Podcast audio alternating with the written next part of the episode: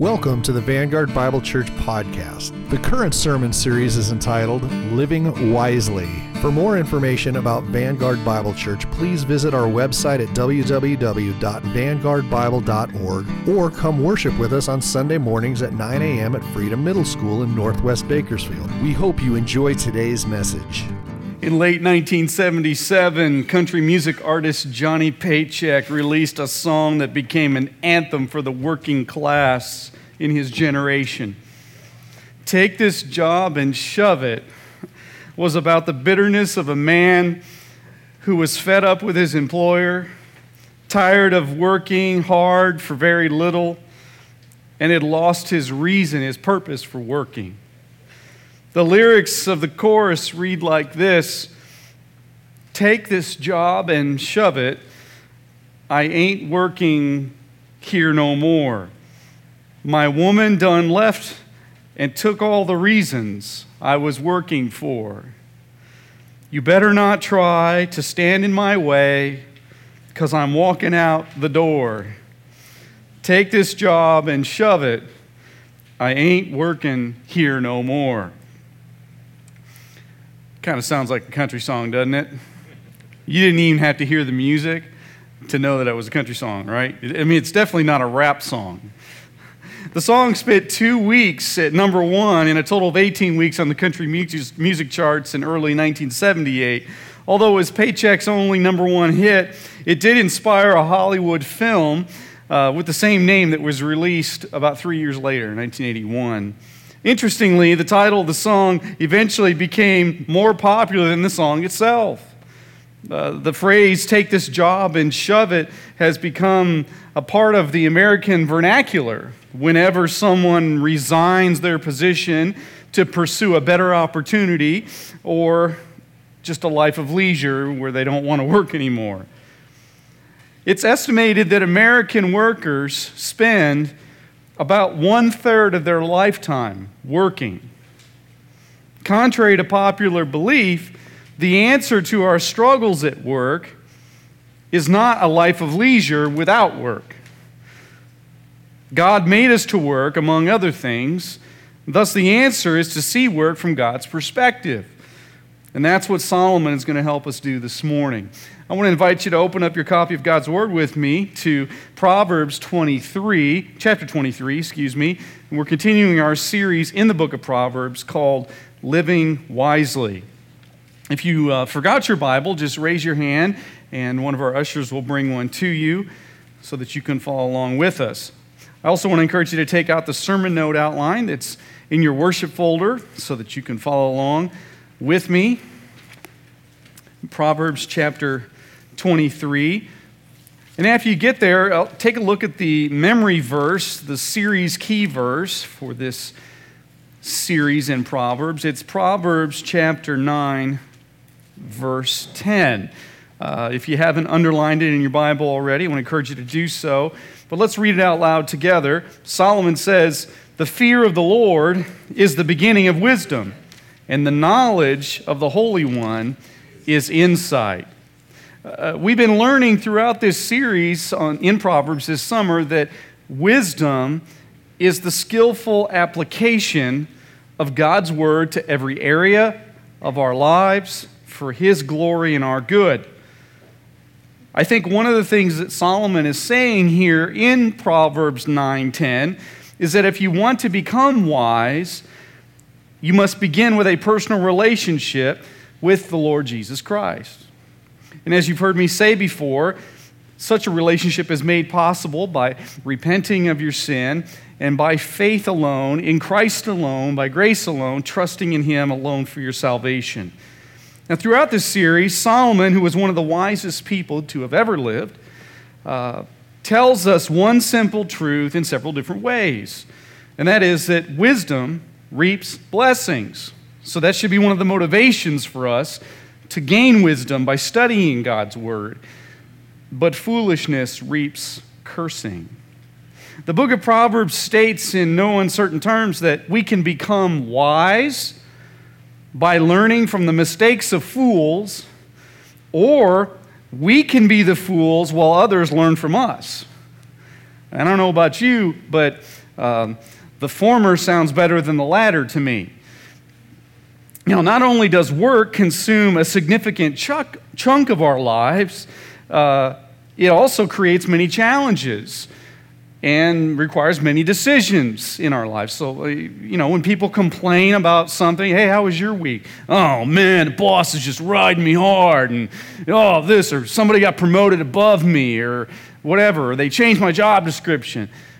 Or we need wisdom, for example, when it comes to should I change jobs? Should, should I, do, how do I handle an issue that I'm dealing with at work with my boss or a conflict? And so there are all sorts of problems and challenges and struggles that come in our lives out of our work, our careers. So, thus, our, our big idea for today is this the wise work hard for the Lord, while fools hardly work for anything. The wise work hard for the Lord while fools hardly work for anything. Solomon answers at least two questions, maybe more, in the various proverbs we're going to look at this morning. Uh, the first one is what distinguishes a hard worker from a lazy one? And then, secondly, he answers the question what are the benefits of being a hard worker for a lifetime? So, with that, if you would look at Proverbs chapter 23, verses 4 and 5 he writes, Do not toil to acquire wealth. Be discerning enough to desist. When your eyes light on it, it is gone, for suddenly it sprouts wings, flying like an eagle toward heaven. Here's number one on your outline the first truth that I think we can glean about work from the Proverbs, and that is this wise workers think biblically about their work. Wise workers think biblically about their work. Whether you know it or not, there's an American dream that is being perpetuated and pushed upon us every day in our culture. And it contains a lie. The lie is that you will find satisfaction by getting all that your hearts desire.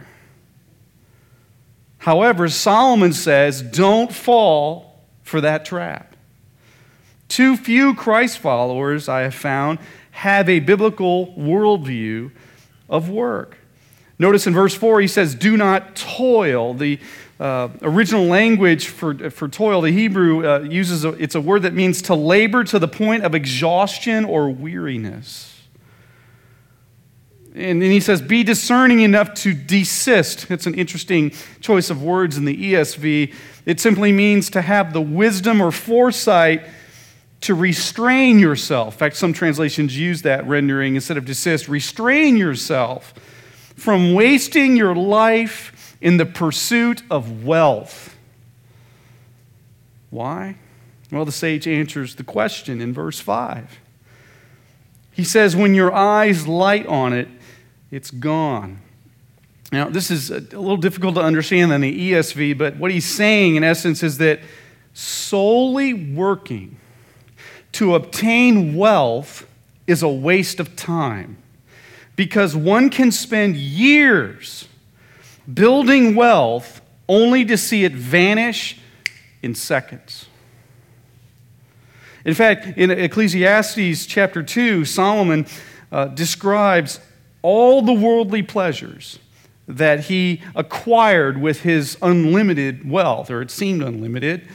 He describes in Ecclesiastes chapter 2 um, houses, multiple houses, vineyards, gardens, parks, servants, herds, flocks, silver, gold, handsome men, beautiful women, uh, sports chariots, luxury chariots, private planes, the latest technology, and even his own live house band.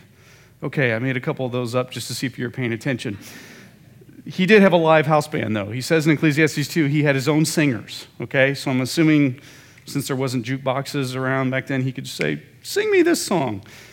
But, but here's what he concluded.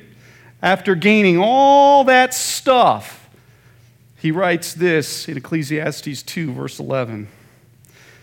It was all vanity and a striving after wind. Now, here's what's sad I find about the sin nature is that some people hear that and go, Yeah, but I still like to try. I still would like to try and get all that stuff, and I bet I could find a way to enjoy it and find purpose and fulfillment in it.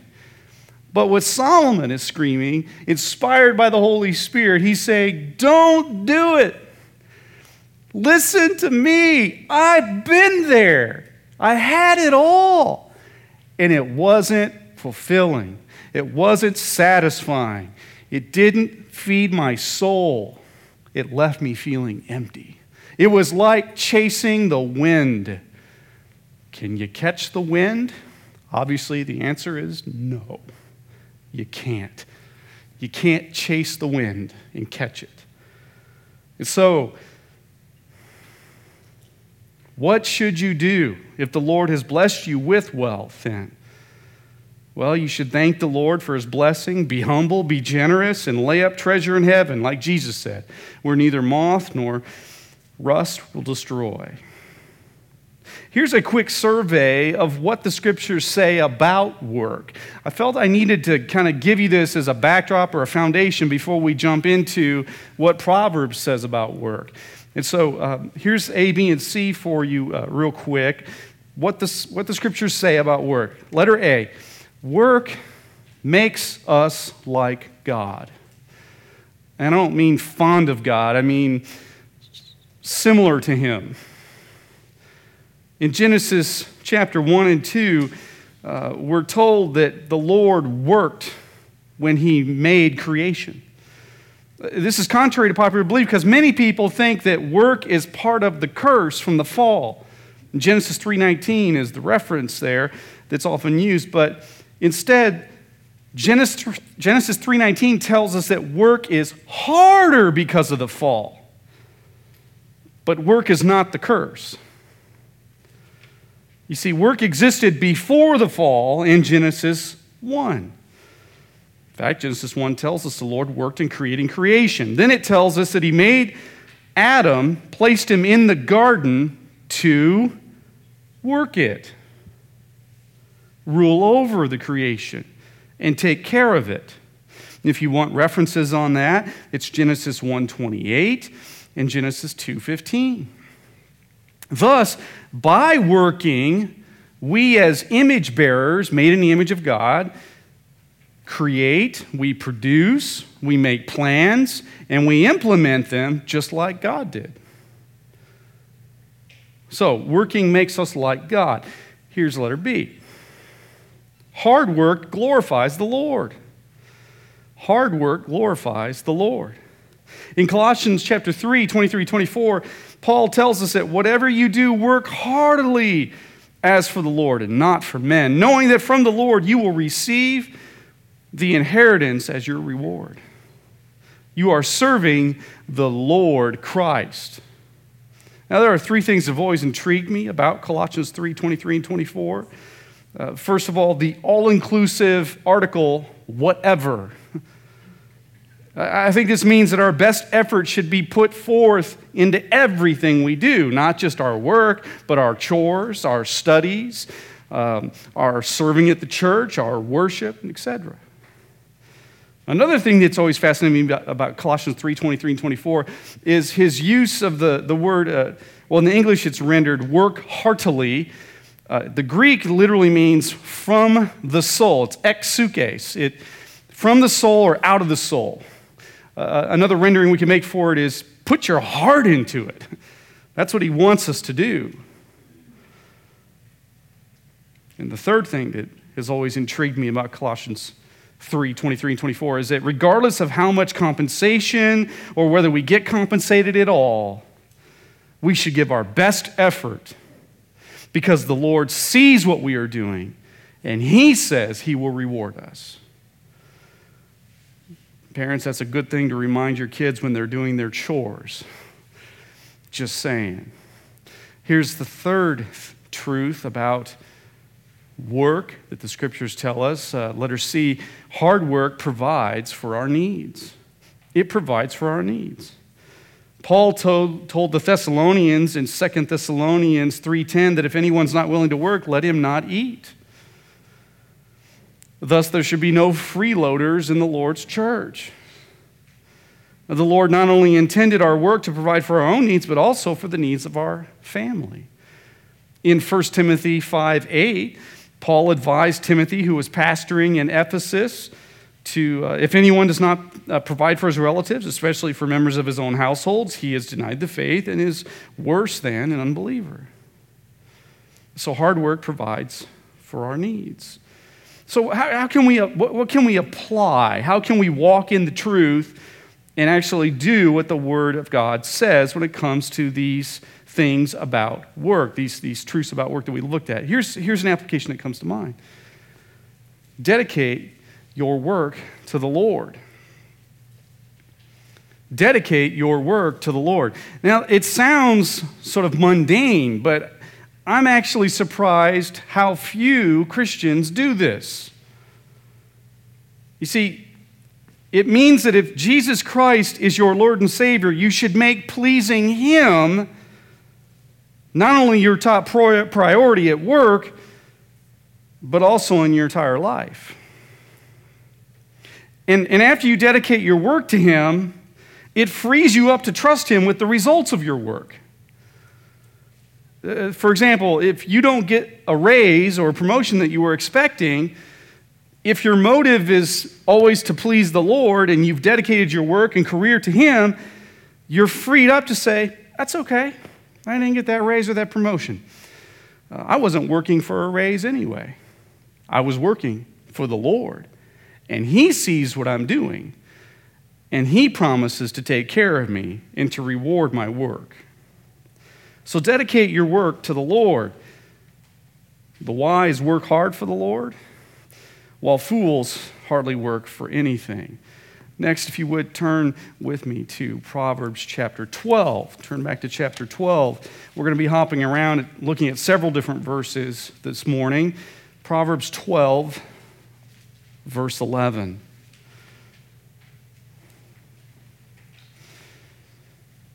The sage writes Whoever works his land will have plenty of bread, but he who follows worthless pursuits lacks sense. So here's number two on your outline hard workers generally have an easier life. Hard workers generally have an easier life. In a simple sense, Proverbs breaks down workers into two categories the fool, who's a lazy sluggard, and you're going to see that terminology used over and over again here this morning. And then there's the wise man or woman who is diligent and hardworking and, and has insight. And so that's what we're going to see this morning. So, so we'll spend the next few minutes looking at the hard worker that's wise. And generally, they have an easier life. Look at. Uh, uh, verse 11 Whoever works his land will have plenty of bread. The word that's used in the Hebrew text here for plenty is interesting to me because it, it means to be satisfied or fulfilled. Sadly, there's a lie from the world that too many American Christians believe, and it's this plenty is never enough because you deserve more. And to make matters worse, our sin nature will be prone to covet when we see others that appear to have more than enough. See, enough is fuzzy, isn't it? How much is enough? Is it one new car and a used one? Or is it two new cars? Is it a two stall garage or a three stall garage? How much is enough? And what we struggle with is when we see others that have more than us, or at least we think they have more, and we interestingly, we always compare up, don't we? We don't compare down. We don't compare down and see and thank the Lord that we have more than others do. Instead, we look up and we go, oh, but I don't have what they have. Solomon is saying the person who works hard may not have everything they want, but they will have everything they need. In contrast, the fool that looks to get rich quick or gambles, plays the lottery, signs up for pyramid schemes, and other shams like that, he will end up wasting his efforts. That's what the second half of the verse is saying. He who follows worthless pursuits lacks sense. So, uh, here's a, if you would turn with me to Proverbs 13, um, verse 4, and there's a typo on your outline. I apologize for this. Um, it says letter A, it says is uh, Proverbs 12 27, but it should be 13 4. I'm going to be transparent with you to tell you what happened. When I made my outline, I just looked at Proverbs 12 27 and sent it off to the printer Friday. Last night, I looked more closely at Proverbs 27, 12 27, and I realized it's not saying what I made point A say. I can't preach that. That's, that's, I can't manipulate that. And so I knew that point A was true, though, so I found another proverb that says that, which is 13:4. So I apologize for that. I'll get that changed on the PDF that goes up on the website. Proverbs 13:4, Solomon says, "The soul of the sluggard craves and gets nothing, while the soul of the diligent is richly supplied." Here's letter A on your outline. Some hard workers become wealthy. Some become wealthy. Now, when we interpret this verse, we have to be careful to avoid making it say something it doesn't say. Something that the author never intended, or something that we want to hear, that then we can hold God's feet to the fire on. We got to be careful there. As I mentioned at the beginning of this series, the book of Proverbs contains general observations from which one of the wisest men that ever lived recorded.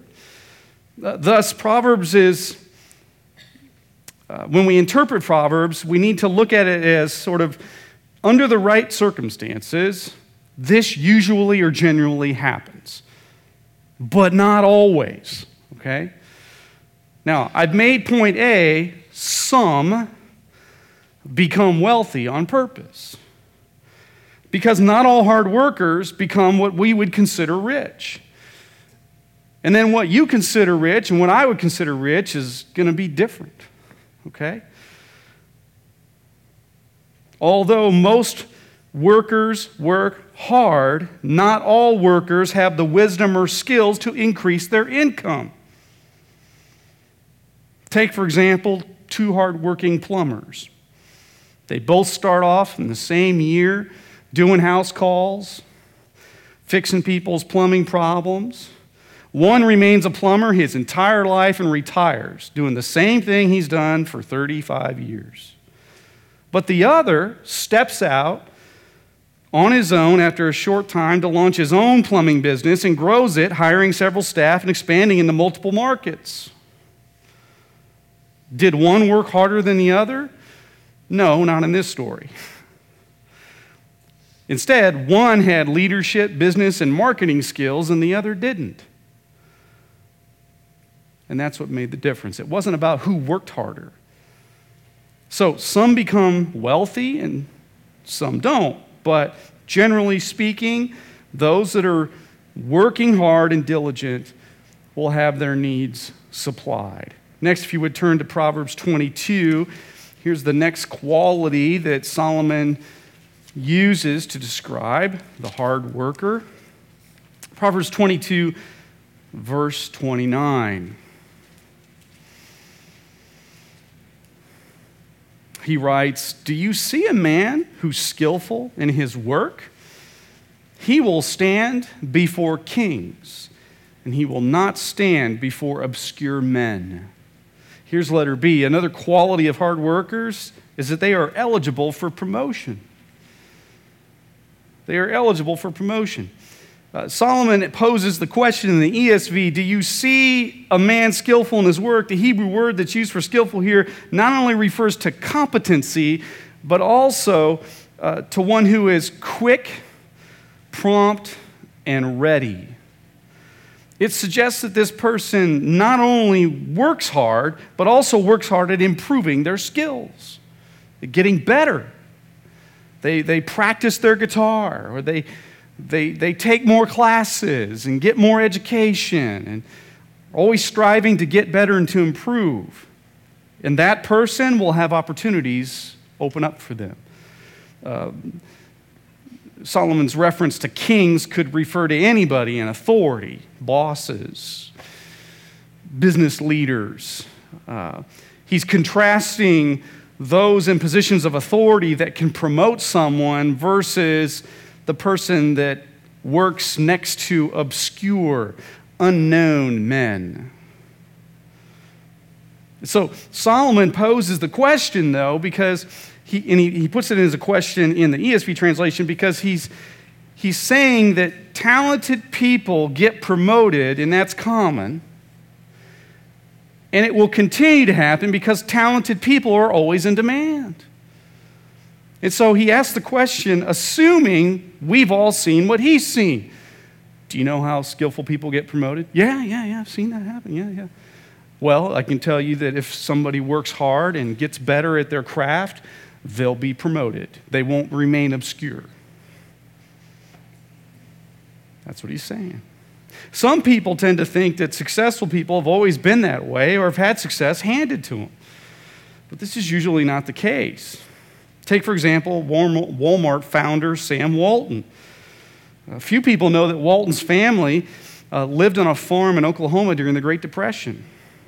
In order to make ends meet, he helped his family out by milking the family cow and then driving the milk out to customers. He also delivered newspapers and sold magazine subscriptions. By age 26, Walton was managing a variety store after he had graduated from the University of Missouri with a BA in economics. He then used $5,000 that he had earned in the Army and a $20,000 loan from his father in law to buy a Ben Franklin variety store in Arkansas. He expanded the chain, then went on to found Walmart and Sam's Club. And I think it goes without saying that's now a multi billion dollar enterprise. But it's a good reminder that we need to make sure we don't compare our chapter 3 in our story to someone else's chapter 21. And that we make sure uh, we, we remind ourselves that most people that are successful and have done well didn't start out that way. They worked hard and they sacrificed and they got better and educated themselves and sharpened their skills and they work their way up. Next, if you would turn back to Proverbs 21, just flip back a page to 21, verse 5.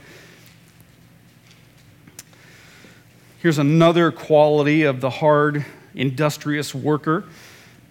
Solomon says in Proverbs 21, verse 5 The plans of the diligent lead surely to abundance, but everyone who is hasty comes only to poverty. Here's letter C on your outline. The third quality of a hard worker they make plans with open hands. The wise worker patiently and diligently plans his steps. He or she studies God's word, prays, and seeks godly counsel. They evaluate what the Lord is doing around them. But in contrast, the, the fool um, is impatient and impulsive. The fool uh, is too proud to study God's word or to seek godly counsel or to pray or to evaluate his circumstances. And as a result, both the wise worker and the fool reap what they've sowed. So, what, what can we do here um, when it comes to applying these proverbs about the hard worker? Here's one application that comes to mind trust the Lord with your career. Trust the Lord with your career. As Christ followers, we must be careful not to ignore God's sovereignty when it comes to advancing in our career. Should we work hard and sharpen our skills and network relationships without resumes and do job interviews? Absolutely. But we should also realize the Lord has a bigger plan that He is executing in our lives that goes way beyond job descriptions and salaries our gospel witness and his kingdom agenda that he's executing are more important to him than our title, position, or benefits package. Proverbs 19:21 says, "Many are the plans in the mind of a man, but it is the purpose of the Lord that will stand." So in other words, Proverbs says it's okay to make plans. It's okay to do that, but we need to do it with open hands because the Lord sometimes will go, "Nah, I don't want you doing that. I want you doing this instead." He doesn't always, but he will sometimes. He always though gets his way. Proverbs 19:21 if you want to jot that down. But the wise work hard for the Lord, while fools hardly work for anything. Next, if you would turn to Proverbs 15 verse 19. Proverbs 15 verse 19. We're going to transition now. We're going to look at the sluggard or the fool, the lazy person.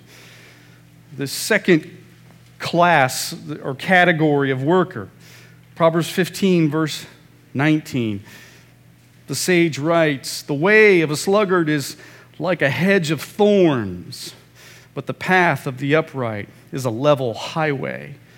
Here's number three on your outline lazy workers usually have a harder life.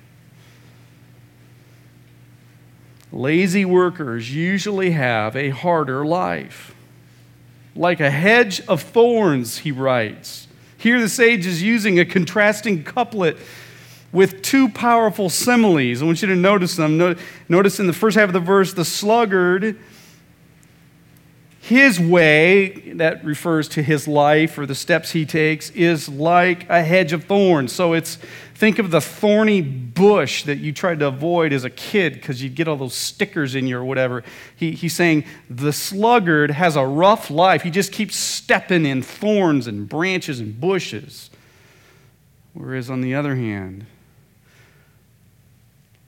the wise, upright, hard worker, lives a life in comparison, it feels like driving down a freshly paved interstate highway in a luxury car. See, the, the, the, the, fool, the sluggard, his indecision, his procrastination, and his selfishness all cause compounding problems in his life. But not so with the upright hard worker. So, what are some of the thorns that lazy people run into? If you would turn back to chapter 10, verse 4. Chapter 10, verse 4. Solomon says, A slack hand causes poverty, but the hand of the diligent makes rich. So here's letter A. I'm going to give you three characteristics of the poor, or excuse me, of the lazy worker. Letter A, many of them end up poor. Many of them end up poor. Now, I don't, I don't usually like to comment on political issues in my preaching, but I will if the issue contradicts something that's taught in Scripture. So, if you'll give me a little bit of slack on my leash here for two minutes, I'm going to tread carefully here. Um, and, and, and say a couple things I've been thinking about as I've watched the news and I've run the news through my scripture filter. There's a push that some are making in our country for socialism and income equality. Have you heard about that? Yeah. And they're doing it in the name of Jesus. But this is dangerous because it's based on at least two false assumptions. The first false assumption is that everyone is putting forth equal effort in their work. But that's not true, as you can see here in Proverbs, right? Clearly, we can see from the book of Proverbs that there are hard workers, there are lazy workers, and varying degrees probably in between. Thus, compensating everyone the same would discourage hard work and reward some that are lazy. The second false assumption that socialism and income equality are leaning on is that everyone has equal talent, which again is not true. Uh, when Jesus told the parable of the talents in Matthew chapter 25, and if you haven't read that, I encourage you to read it. Matthew chapter 25, you can jot that down in the margin of your notes. But uh, one of the often overlooked truths in that parable is that the master, who is Jesus in the story, didn't give every worker the same amount of talents or money to invest. One was given five, one was given two, and the last one was given one talent. And it says this in the text it's Matthew 25, verse 15 each according to his ability. What that means is that the master, who's Jesus in the story, assessed the ability of the three servants and then gave them the talents or the money to invest based on their ability in advance. And then each worker was expected to maximize what the Lord had given them. So, in other words, one of the many reasons not everyone in the world is wealthy is because the Lord knows not everyone can handle the responsibilities that come with wealth. Some are better with money than others are, and the Lord knows that. And some are more talented than others are. Now, I know some of you might be thinking, well, I'd at least like to try handling some of those responsibilities. Give me a shot. You know, that's between you and the Lord. now, God's word says that some people are poor because they are lazy. It says others are poor because they've reaped consequences for their sin. And it says others are poor because they are victims of other people's sin. So it, we can't just lump all poor people into the same bucket. There are different varying reasons why they are there in that situation. And of course, the scriptures do say that as Christians we should, we should help the poor, and, and, and I think there are various ways we can help them. But what I am saying is watch the news with your scripture filter on. And before you believe something, ask yourself, what does God's word say about this? And this is true. And it doesn't matter what network you're watching, by the way. CNN, put the scripture filter on, and Fox, put the scripture filter on, okay? Uh, be discerning about these things. Solomon says in the Proverbs, most lazy workers end up poor. Now, soapbox done. Probably a long time before I have another one of those. But what other thorns do they step on? Turn with me to chapter 14. Chapter 14, verse 23. 14, 23.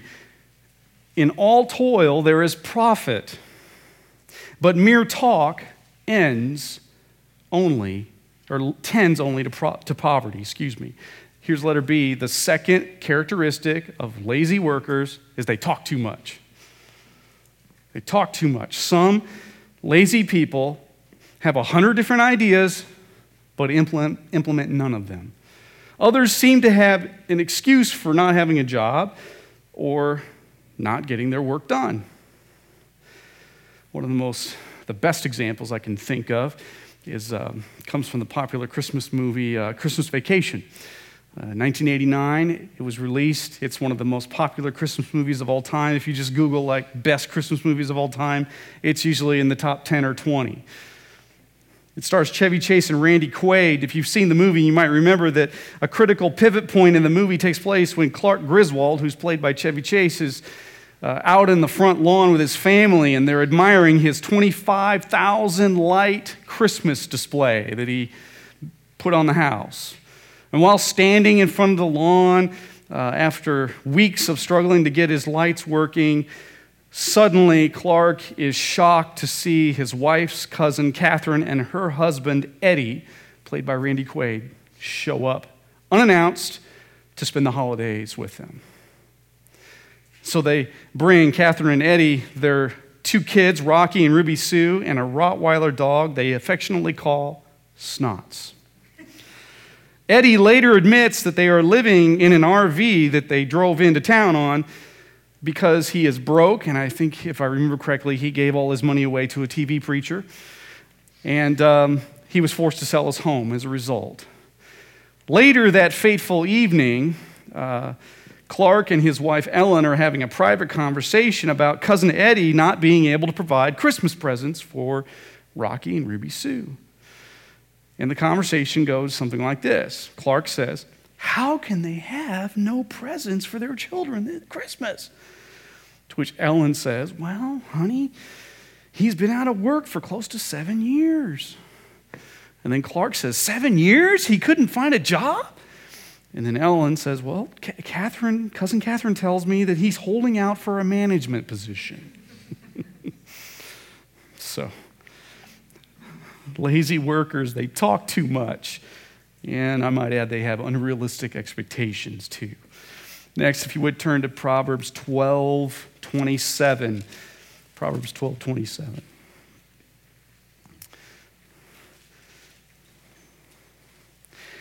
Whoever is slothful will not roast his game, but the diligent man will get precious wealth. Here's letter C, the third characteristic of the lazy worker they don't complete their work. When Solomon says they, they will not roast their game, the first half of this proverb is in essence saying that the lazy person may go out to hunt. It's, it's a metaphor. They may go out to hunt, they'll bring what they caught home, and then not follow through with cooking it or expect someone else to cook it for them. So, so, so the metaphor is referring to those that can't finish what they've started. Some sluggards may start several different projects and call it multitasking, but never finish one because they lack the self discipline to follow through on any of them. Sometimes it's because they get bored easily and they want to move on to the next exciting thing. But Solomon says uh, uh, the sluggard doesn't follow through and complete his work or projects, he has excuses as to why not. So they don't complete their work. Letter C. Application. What do we do with this? I want to suggest that we humbly evaluate our work ethic. Everybody thinks they are a great worker. I mean, have you ever met somebody that said, Yeah, I, I really stink at work, I'm not good at it? Yeah, I pretty much like to lay around all day, do nothing. No, no, it's it, that'd be like somebody who says, "No, I've not been busy, not been busy at all. In fact, I'm bored. That's why I haven't called you." No, whenever you ask somebody, "Hey, how you doing?" Of course they say they're busy. We're all busy. But everybody thinks they're a great worker, but here's the question I want to ask you. Does your supervisor think so? Or do your subordinates think so? Business Insider magazine recently published an article on their website titled Seven Common Characteristics of Lazy Employees. Among them, a few of the characteristics that were listed that often mask laziness were complaining, making excuses, procrastination, not taking initiative, etc. So, do you show up for work on time, regardless of whether you are a supervisor or a subordinate? Do you turn in quality work that's prompt? I want to encourage you to humbly evaluate your work ethic. Well, let's think biblically as a church about our work and our careers, and let's dedicate our careers and our work to the Lord because the wise work hard for the Lord, while fools hardly work for anything. And I want to suggest as you as we close our time this morning that if you can do that, if you can do what we talked about this morning, you might just be able to say, take this job because I love it. I love it. Would you join me as we close in prayer? Heavenly Father, I know there are some here today or maybe listening online that are looking for work they, they don't want to be perceived as lazy. Perhaps the, their industry is downsized and changed, or health issues have hit them. And I just ask, please, Lord, would you provide? Would you open doors? It's hard, it's very difficult to look for work. There's always that struggle, Lord, of the longer a person goes, should they, should they take a lesser paying job just to get something, but then that job could keep them from getting what they really need or are qualified for? Because if they're busy just working a lower income job that they're overqualified for, they may not have time to get back into their career.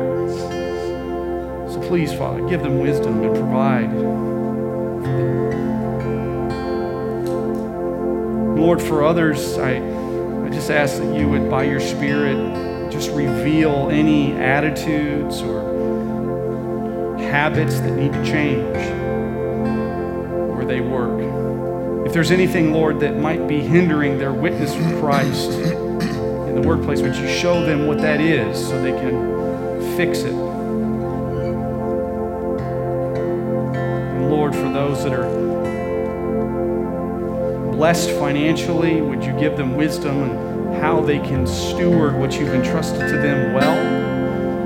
And for those that are struggling financially, Lord, please, would you give them wisdom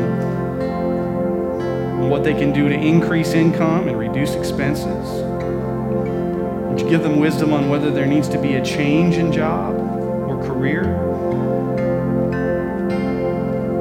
Most importantly, Lord, put them where you can use them to advance the gospel in the workplace.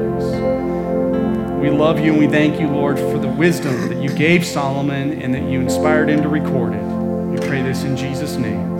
Amen. Again, we hope you've enjoyed listening to the Vanguard Bible Church podcast by Pastor Cary Knack. For more information about Vanguard Bible Church, please visit our website at www.vanguardbible.org. Have a great week, and we hope to see you at Vanguard Bible Church.